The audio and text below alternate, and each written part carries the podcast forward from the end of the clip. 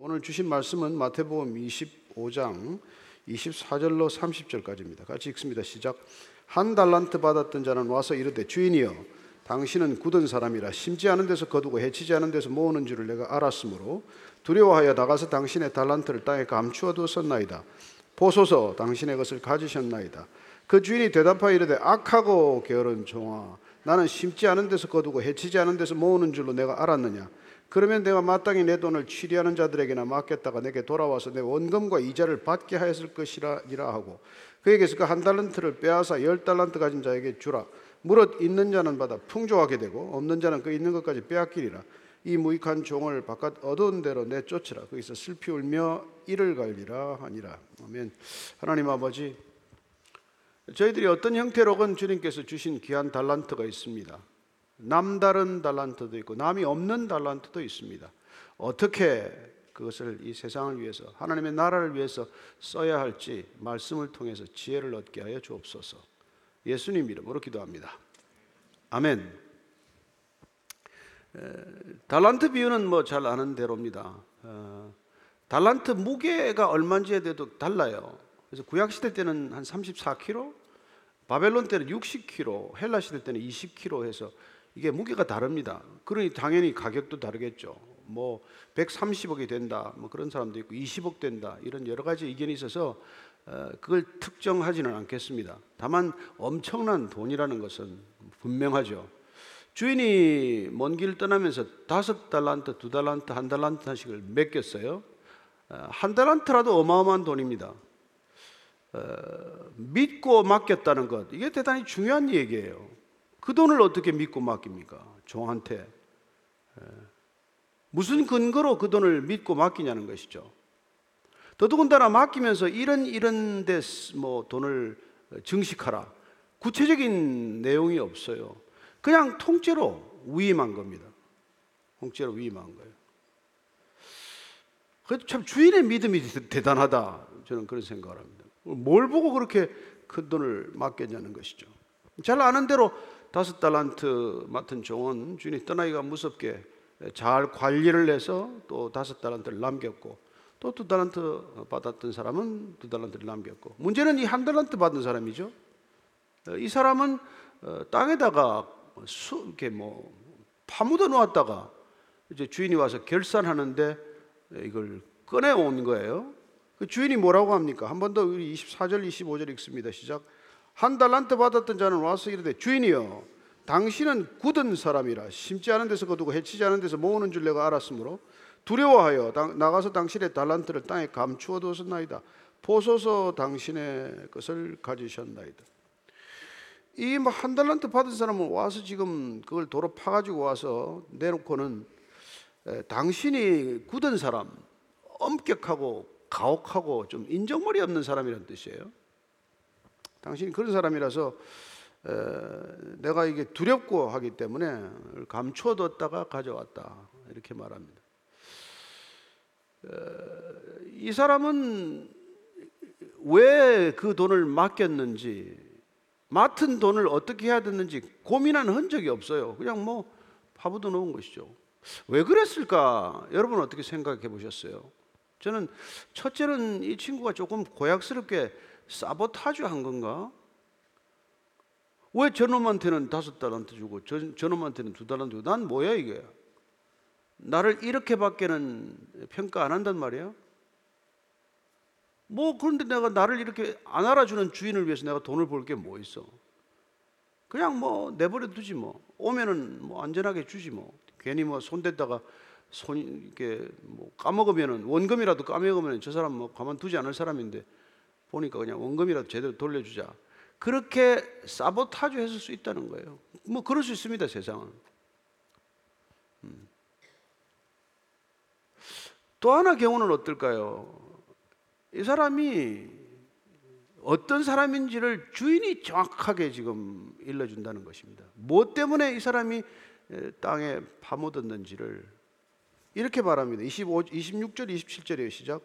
그 주인이 대답하여 이르되 악하고 게으른 종아 나는 심지 않은 데서 거두고 행하지 않은 데서 모으는 줄로 내가 알았느냐 그러면 내가 마땅히 내 돈을 취리하는 자들에게나 맡겠다가 내가 돌아와서 내 원금과 이자를 받게 했을 것이니라 자, 부르는 호칭에 주목을 하십시다. 악하고 게으른 종아 이래요. 예.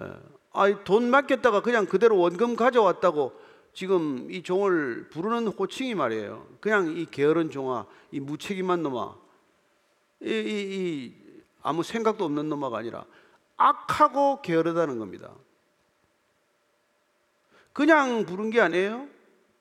여러분 악한 자들은 게으르고 게으른 자들은 악하기 때문에 같이 쓸거 아니에요?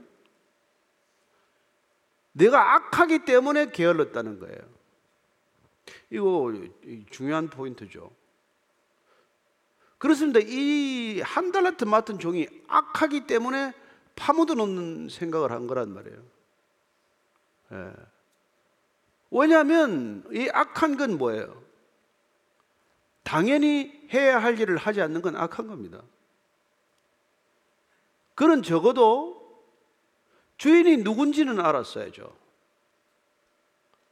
그래서 주인이 이렇게 말하는 야 그럼 맡아놓으려면 은행에다 갖다 넣어서 이자라도 원금하고 같이 가져야지 이게 뭐냐 도대체 그렇습니다. 어느 주인이 그 큰 돈을 땅에 파묻어 놓으라고 돈을 나눠 주었겠어요? 그런 사람은 없어요. 그런 주인은 없어요.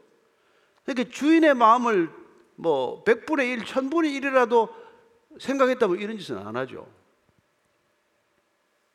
자 다섯 달란트 두 달란트 받은 종을 봅시다. 이 사람들은 주인이 떠나자 말자 이 돈을 가지고 고민하지 않아요. 장사를 해서 이익을 남깁니다. 한번 생각해 봅시다. 이 종들은 주인한테서 그동안 같이 있으면서 주인이 어떻게 재산을 관리하고 재산을 증식하는지를 눈여겨 보았다는 뜻 아니에요? 뭘 해서 돈을 늘리는지 본 사람들 아닙니까? 그래서 지금 주인이 한 대로 했다는 것을 뜻합니다. 우리는 안 배운 대로 하지 않아요. 그래서 다섯 달란트, 두 달란트를 주인이 맡긴 거죠. 눈썰미 있게 쳐다보는 그 눈썰미를 보고 그 능력을 보고 그동안의 태도를 보고 맡긴 거란 말이에요. 그냥 뭐 제비나 뽑아볼까? 한번 날려볼까? 동전 앞뒤로 해볼까? 자, 너 다섯 개, 너 두 개. 이게 아니란 말이에요. 하나님은 실수가 없는 분 아니에요. 왜 맡기는지, 얼마를 맡겨야 될지, 어떻게 맡겨야 될지를 정확히 아시고 맡긴 거란 말이에요. 그런데 또 이 친구들은 주인이 그동안 어떻게 해왔는지를 눈여겨보았기 때문에 부지런히 그걸 배웠기 때문에 주인이 맡겼을 때 주인이 하던 방식대로 하는 거란 말이에요. 근데 이 악하고 게으른 종은 뭡니까? 주인을 눈여겨보지 않은 것이죠. 늘 시선이 주인한테 가 있어야 되는데 어쩌면 이 친구는 뭐 자기 자신한테 시선이 가 있었겠죠. 나는 언제 이종 노릇 그만두나? 나는 어떻게 하면 저 친구들보다 좀 빨리 좀뭐 하다못해 집사장이라도 올라가나? 뭐 이런 생각들 주로 한 거죠. 그러니까 주인을 눈여겨 본 적이 없고 주인이 나무랄 때 예를 들어서 배우지 못하고 주인이 가르칠 때 정성껏 겸손하게 배우지 못했기 때문에 그는 주인이 떠나기가 무섭게 이걸 기껏해서 땅에 파분으로 넣는 짓을 한단 말이에요. 그래서 지금 주인이 이 악하고 게으른 종아 이렇게 부르는 것입니다. 너는 게으른 정도가 아니라 악하기 때문에 게으르다는 거예요. 우리는 이게 돈에 관한 얘기가 아니라는 걸 압니다. 구원에 관한 얘기예요. 여러분 뭐 다섯 달란트 가지고 뭘 하라고 무슨 목표량을 정해줬습니까? 사업 뭐 무슨 항목을 지정을 해줬습니까? 또뭐뭐뭐 결실 몇 프로를 가져오라고 무슨 뭐 할당을 했습니까? 전적으로 자유 의지에 맡긴 거란 말이죠. 여러분 구원이란 그런 것입니다.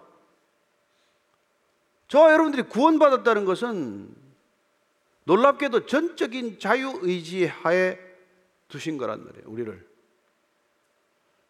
따라서 이 자유 의지를 어떻게 사용해야 할 것인지는 주인을 눈여겨 본 사람하고 주인을 눈여겨 보지 않은 사람의 차이가 인생의 갈림길을 만든다는 것입니다. 나를 내 인생의 주인으로 생각하는 사람들은 눈여겨볼 게 나만 쳐다보겠죠. 이렇게 나를 주로 묵상하고 나를 주로 들여다보는 사람을 교만한 사람, 악한 사람이라고 말합니다. 왜 그런지 아시겠습니까? 내가 스스로 주인의 자리에 올라갔으니까. 여러분, 구원은 내가 주인이 아니라는 것을 자각하고 주인의 자리에서 내려오는 거예요. 나는 주인이 아니라는 사실을 받아들이는 것입니다. 내 마음대로 안 되는 내 마음조차도 내가 함부로 할 수 없다면 내 마음조차도 내 주인이 아니라 내 마음조차도 마음의 주인이 있다는 것을 인정하는 것. 그게 여러분 구원받은 사람의 태도란 말이에요. 그래서 주인이 하는 걸 헐 눈여겨봐야 된다 겁니다. 근데 우리는 뭐, 뭐 나만 쳐다보든지 아니면 내가 살아가야 할 세상만 쳐다보다가 그 주인의 시선을 놓친단 말이에요. 그래서 세상을 살면 자연스럽게 교만해지게 됩니다.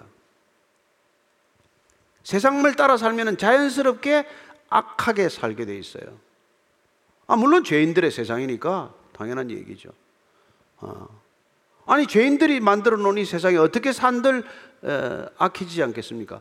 부지런하면 부지런할수록 악해질 거예요. 예. 그래서 부지런하게 악하다가 이 악한 종이 게으른 선택을 하는 거예요. 부지런하게 악한 걸 생각하다가 게으른 선택을 한다는 것입니다. 이게 참 인생의 서글픈 역설이에요. 머리는 부지런히 악한 것을 생각했는데 정작 행동을 결정할 때는 게으른 행동을 선택한 거라는 것입니다.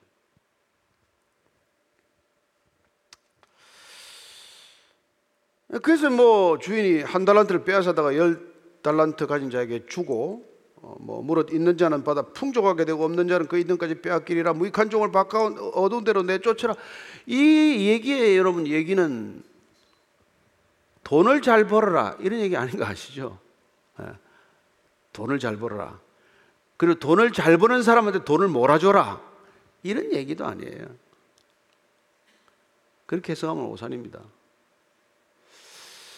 하나님께서 어떻게 그 권한을 맡길 때까지 탤런트를 주시고 그 탤런트를 어떻게 사용하는 건지를 지켜보신 하나님께서 그걸 어떻게 사용하는지를 쭉 지켜보시다가 하나님의 뜻에 합당하게 행동하고 합당하게 살아가는 사람한테 더 많은 책임을 맡긴다는 뜻 아닙니까?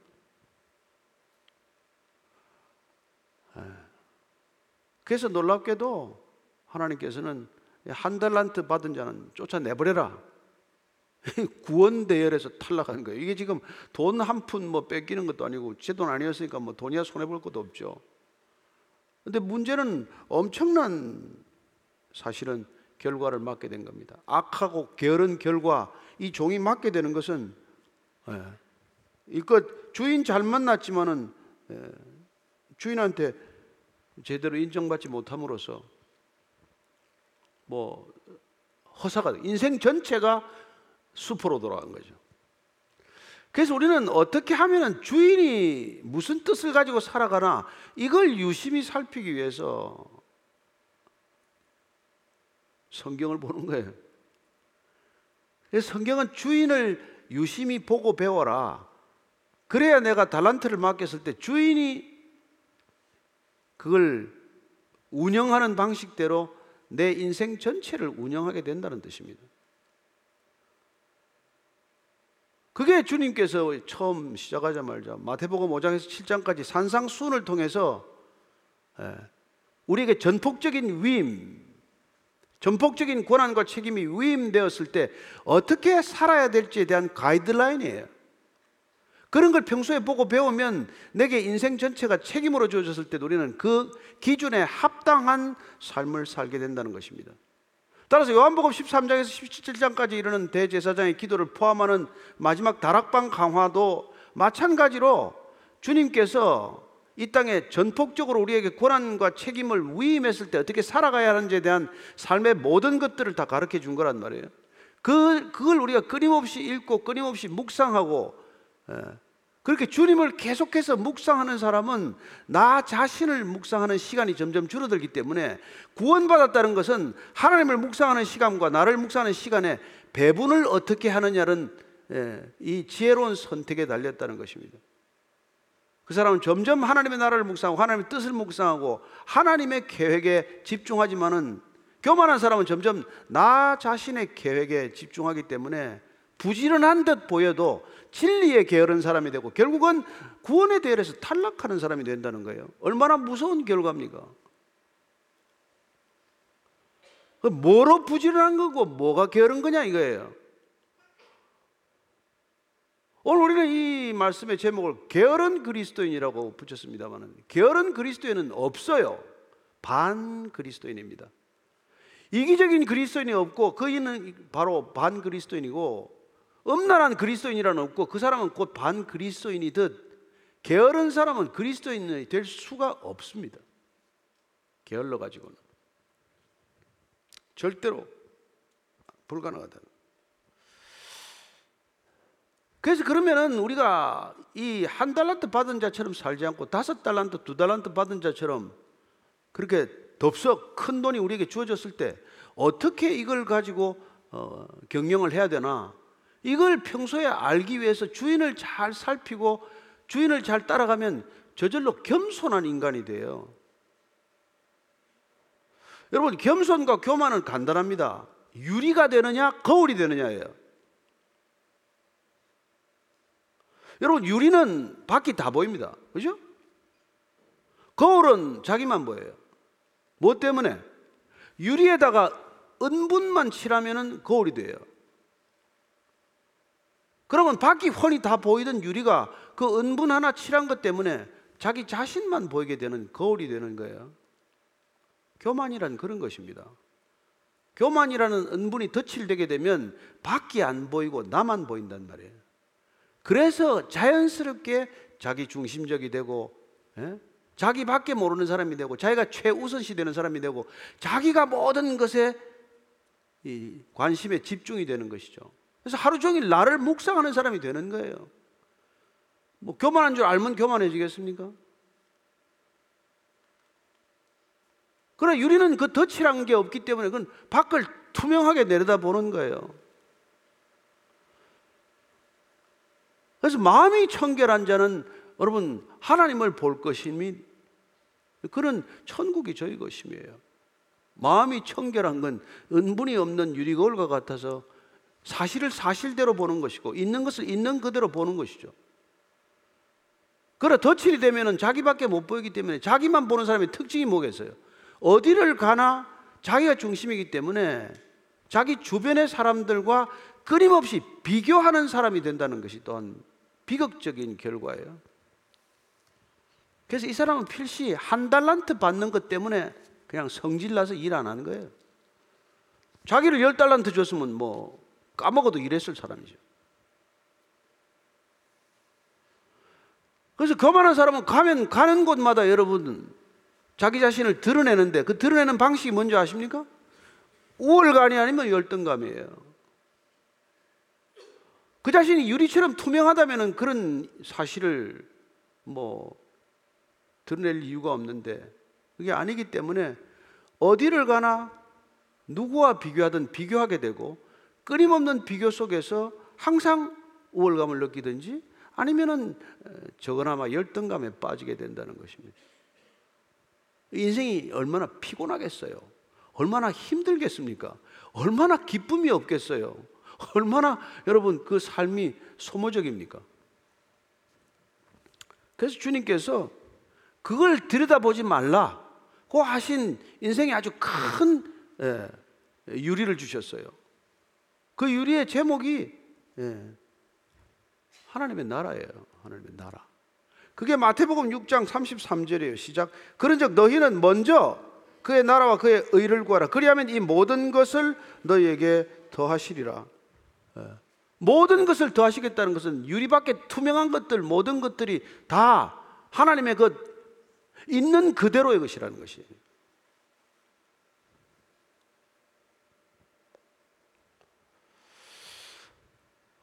우리가 그렇게 하나님을 계속해서 들여다보면 하나님께서는 결국 우리가 가장 행복해지는 정말 유토피아를 꿈꾸게 하십니다.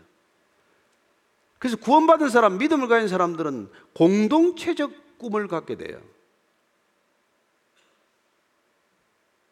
여러분, 공동체적 꿈을 갖게 하도록 주신 게 탈란트예요, 달란트.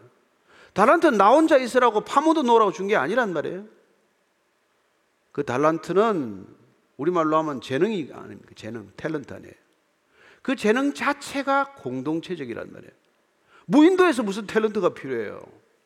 누구와 더불어 살아가니까 탤런트가 필요한 것이죠. 하나님께서 누구와 더불어 사는 존재로 살아갈 수 있도록 주신 게 탤런트란 말이에요. 근데 그 탤런트로 어떻게 하라는 가이드라인을 주셨어요. 그게 우리가 7장 12절입니다. 시작. 그러므로 무엇이든지 남에게 대접을 받고자 하는 대로 너희도 남을 대접하라. 이것이 율법이요 선지자니라. 성경에 황금률이라고 부르는 구절이죠. 내가 대접받고 싶은 대로 남을 대접하라는 겁니다. 이걸 고린도전서 13장으로 가면은 사도 바울이 15가지 사랑의 정의로 정리를 해요. 그렇게 사랑받고 싶거든 남을 대접하라는 거예요. 이렇게 바울은 15가지 사랑의 definition 정의를 그렇게 우리한테 알려줬지만은 그렇게 사랑하는 사람, 사랑받는 사람이 되는 세상을 건설하려면 예수님께서는 아주 간단하게 한마디로 정리해 준단 말이에요. 그렇게 사랑받고 사랑하는 사람이 되는 사람 그 바로 공동체를 네가 먼저 대접하는 공동체라고 부르는 거란 말이에요. 자, 그래서 하나님의 나라를 먼저 생각하라. 내가 대접받고 싶으면 남을 대접하라. 이게 여러분 부지런하게 사는 길이에요. 근데 세상은 자기를 대접하라. 예. 그래서 자기에 분주한 사람이 된 거란 말이에요. 자기에게 분주한 세상은 절대로 평화, 평온한 사회가 될 수가 있겠습니까? 안 되죠. 만인 대 만인이 투쟁하는 세상이 되지 어떻게 그게 평등한 사회, 평온한 사회가 됩니까? 불가능한 사회죠. 그래서 악인들이 부지런하면 부지런할수록 결과적으로 게으른 세상을 만들어 놓는단 말이에요.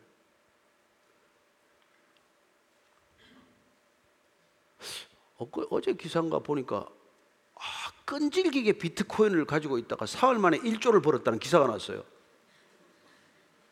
그런 게 꿈이 되는 세상이 되는 거예요. 네.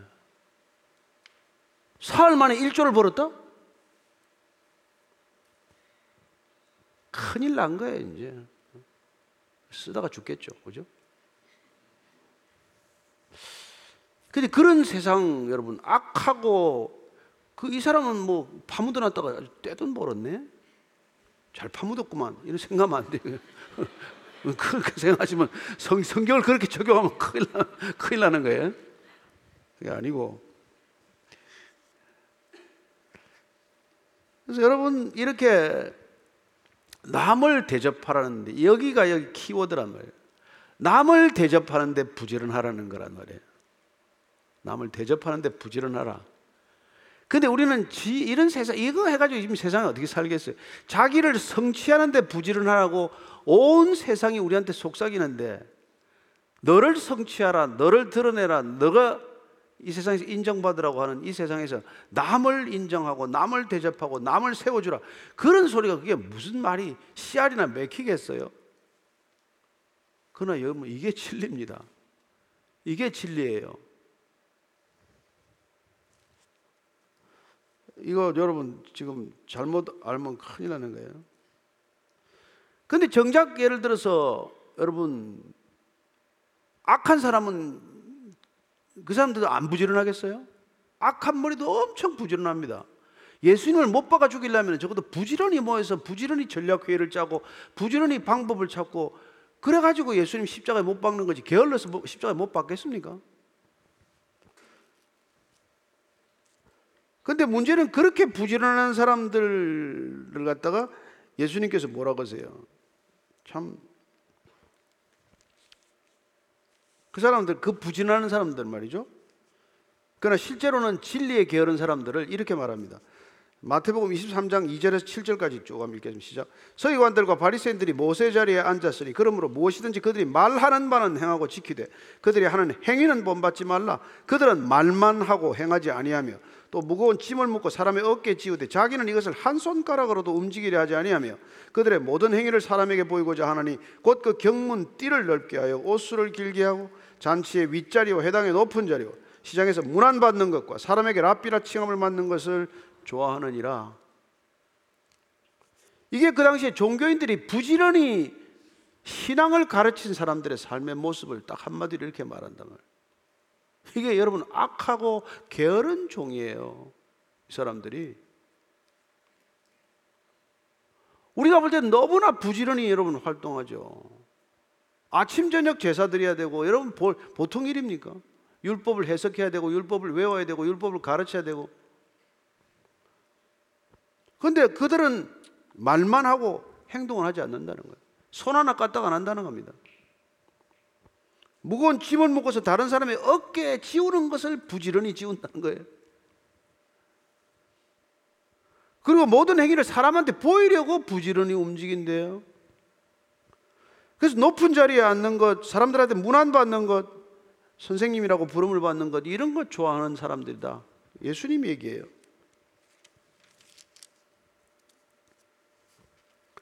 그래서 이들이 부지런하게 해서 결과가 뭔지를 지금 23장 15절에서 13절에서 15절 이렇게 말씀하고 있습니다. 시작. 화 있을진저 외식하는 서기관들과 바리새인들이여 너희는 천국 문을 사람들 앞에서 닫고 너희도 들어가지 않고 들어가려 하는 자도 들어가지 못하게 하는도다. 화 있을진저 외식하는 서기관들과 바리새인들이여 너희는 교인 한 사람을 얻기 위하여 바다와 육지를 두루다니다가 생기면 너희보다 배나 더 지옥 자식이 되게 하는도다. 천국 문을 부지런히 닫는데요. 이 사람들이 자기도 들어가지 않고 남도 못 들어가게 하느라고 천국 문을 부지런히 닫는 사람들이랍니다. 여러분 이단들 얼마나 열심인지 아십니까? 게으른 이단 하나도 없어요. 예. 정말 성경 공부 많이 하고 그냥 전도 많이 하고 뭐 그냥 뭐, 뭐 월급도 전액 본부로 들어가고 말이죠. 뭐 젊은 애들이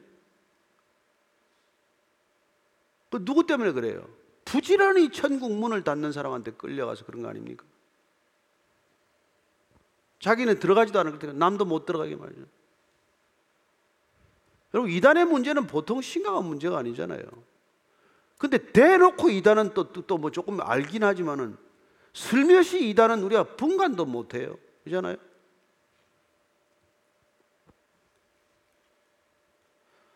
그리고 막 교인 한 사람을 얻기 위해서 바다와 육지를 두루다니다가 생기면은 더 배나 악한 지옥 자식을 만든다. 어떻게 이렇게 끔찍한 얘기를 예수님 당시에 하셨냔 말이죠.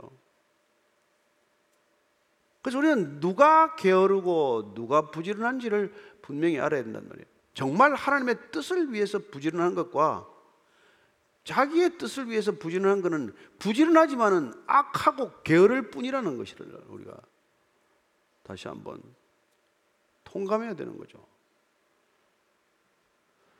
그래서 여러분들이 저를 볼 때도 잘 봐야 돼. 저 사람 어, 부지런한 것 같은데 악하고 부지런한가?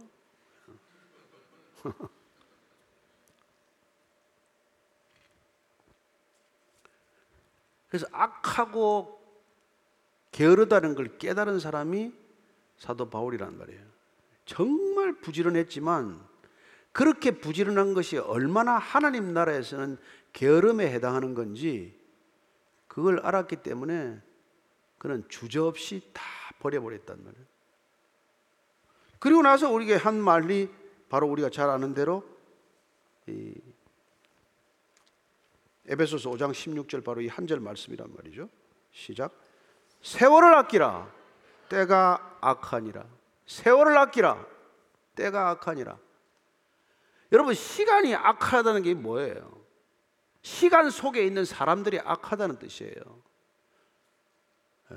그리고 세월을 아끼라고 하는 이 헬라어 원어 그 자체는 시간을 건져 올리라, 구원하라, 구속하라는 뜻이에요.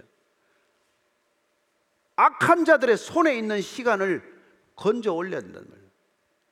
여러분, 이 시간이 악한 자들의 손에 지금 다 들어가 있어요.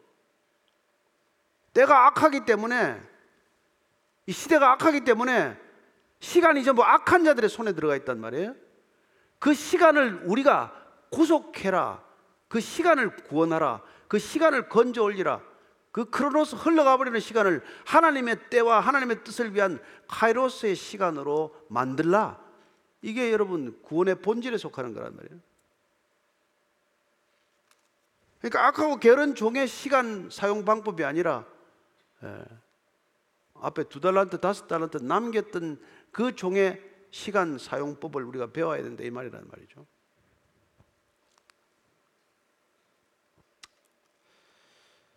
여러분 시간을 구속해야 된다 이 말 뜻이 정확히 안 올 텐데 인간들이 쓰는 시간 방법을 따라가다 보면 여러분들은 악한 길로 접어든단 말이에요. 그렇게 세상 사람들이 한다고 거기 덥석덥석 따라다니면 안 된단 말이에요. 여러분 테레비 앞에 앉아서 뭐 하게 뭐 하게 되는데요, 여러분들 자, 뭐 하게 되는 게 우리가 뭐 하게 돼요? 유튜브 앞에 앉아 있으면 우리가 뭘 주로 보게 되는데요? 뭐 나쁜 것만 본다는 뜻은 아닙니다. 그러나 이 미디어 전체가 악한 자들의 손에 들어가게 되면 미디어를 통해서 우리의 시간을 다 앗아간단 말이에요. 그 시간을 건져 올리라. 그게 구원받은 자의 삶이다. 그게 게으르지 않게 사는 거다. 이렇게 부지런히 유튜브 보고 부지런히 홈쇼핑하는 게 부지런한 게 아니란 말이에요. 부지런히 게임하는 걸 보고 우리가 애들 보고 야 너 부지런하다. 너 어떻게 그렇게 근면하니? 누가 그런 얘기를 해요? 안 그러잖아요. 그게 악한 세상이 시간을 쓰는 그 시간에 그냥 덥석덥석 말려 들어가면은요. 저도 여러분 골프 한동안 열심히 쳤어요. 뭐 여러분들 치지 말라는 얘기가 아니라 내가 계산해 보니까 박사학위 세 개쯤 할 수 있는 시간을 골프장에 쏟았더라고. 그래 봐야 뭐, 뭐, 뭐, 핸디캡 한 열둘 치다가 그만뒀는데. 하루 종일 시간 쓰는 거 아니에요, 사실 가면은. 뭐, 뭐, 미국처럼 뭐, 칸츄리 클럽이 집 뒤에 동네입니까? 그냥 끌고 갔다가 와서 뭐, 뭐 18홀 돌고 오면 그만입니까? 가서 한 시간 차 운전하고 가서 뭐 먹고 뭐 가서 마시고 뭐 얘기하고 하루 종일 걸리는 일을 그걸 우리가 하는 걸 그냥 그냥 남들이 하기 때문에 따라가면 안 되는 말이에요. 우리 사업 때문에 하는 사람은 할 수 없죠. 또 전도하겠다고 하는 사람도 기특한 사람이에요. 그런 목적조차도 없이 그냥 뭐 내가 스코어를 싱글 되나 안 되나 봐라. 해서 뭐 할 텐데. 싱글하면 뭐 군장 맞나? 그 다음 홀에 가면 뭐 또뭐 버디 했다가 뭐 더블 파하고 그런 거죠. 그래서 악한 자들하고 살아가면서 어떻게 살아야 될지를 바울이 골로새서 4장 5절 이렇게 말씀하는 것입니다. 같이 읽습니다. 시작.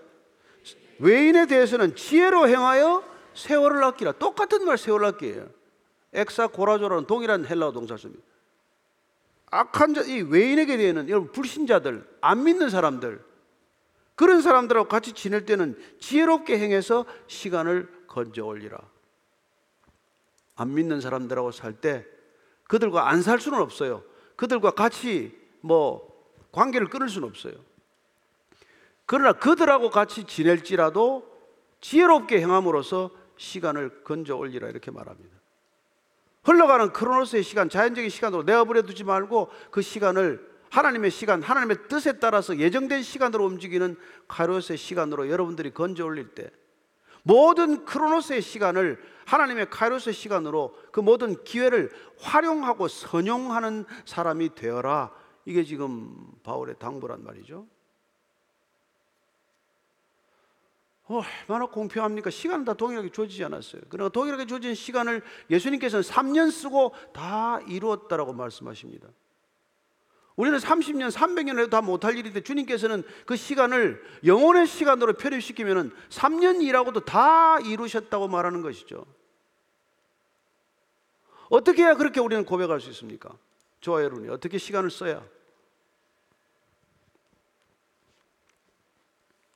그게 구원받는 자들의 놀라운 그래서 오늘 한 이게 쫓겨난 종, 악하고 게으른 종 이런 얘기는 적어도 우리가 듣지 않아야 된다는 말씀이죠. 적어도 그리스도인이라면 그래서 우리는 늘 주인이 어떻게 하는가를 눈여겨보고 주인이 어떻게 시간을 쓰는지를 보고 주인이 어떤 일에 기회를 선언하는지를 항상 보고 있기 위해서 이 책을 본다. 세상 속을 보면 세상을 보면 볼수록 우리는 세상 속에 함께 떠내려가는 존재가 되고 말지만 세상을 거슬러 올라가기 위해서는 세상이 가는 대로 아니라 세상을 거슬러 올라서 세상을 역행하기 위해서는 이걸 보지 않고서는 달리 우리가 기회를 선용할 수 있는 텍스트가 없다 이 말이죠. 어떤 텍스트도 그렇게 이 땅한테 주어지지 않았어요. 그냥 이걸 보라는 게 아닙니다. 왜 봐야 되는지를 여러분들 우리가 우리 확실히 알고 봐야 되는 거죠. 아, 제가 참 감사하게도 요새 교회마다 성경 통독하는 곳이 많아졌어요. 굉장히 대부분 다 통독을 하는데 에, 정말 감사한 일이죠. 에, 그리고 이제 그 통독에다가 덧붙여서 뭐 시편도 다섯 편 읽으라고 하는 것도 있고 잠언도 늘 한 장씩 읽으라고 하는 분들이 계신데 저는 여러분들이 그런 것들 어, 정말 귀담아 듣고 늘 시간을 건져 올리는 시간 되기를 축복합니다. 그렇게 하나님의 뜻 안에 있어야 여러분 게으르지 않은 신앙생활이 가능하지. 세상 속에 있으면 죽도록 부지런하고 그리고 악하고 게으른 종이 되고 마는 것이죠. 여러분들이 진리에 부지런하게 되기를 축복합니다. 하나님의 뜻에 부지런하기를 축복합니다. 세상이 가고자 하는 뜻에 너무 부지런은 떨지 말자는 것이죠.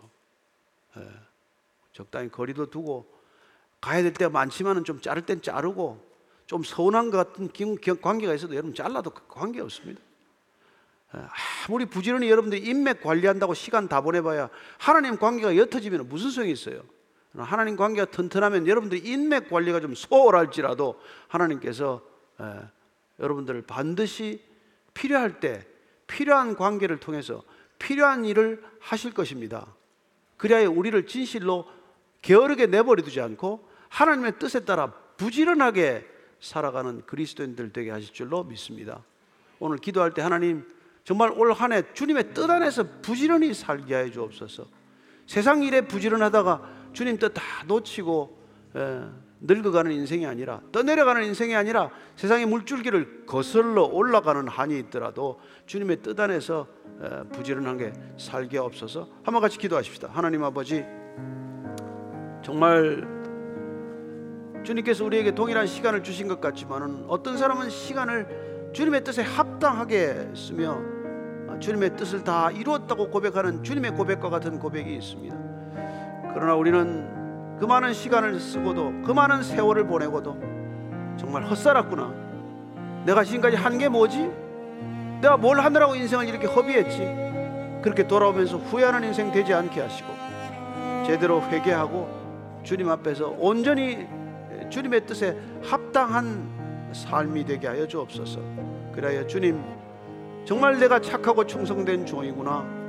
내 뜻을 위하여 내 나라를 위하여 내가 힘쓰고 애쓰고 수고했구나. 내가 합당한 보상을 내게 주마. 그리하여 가진 자에게 더 많은 것을 주시는 주님을 이해하게 되고 가난한 자에게는 있는 것도 빼앗기는 역설을 우리가 또한 이해하게 되어 주님께서 주신 것들 잘 지켜내고 잘 늘려가는 그런 견실한 믿음의 사람 되게 하여 주옵소서. 예수님 이름으로 기도합니다. 아멘.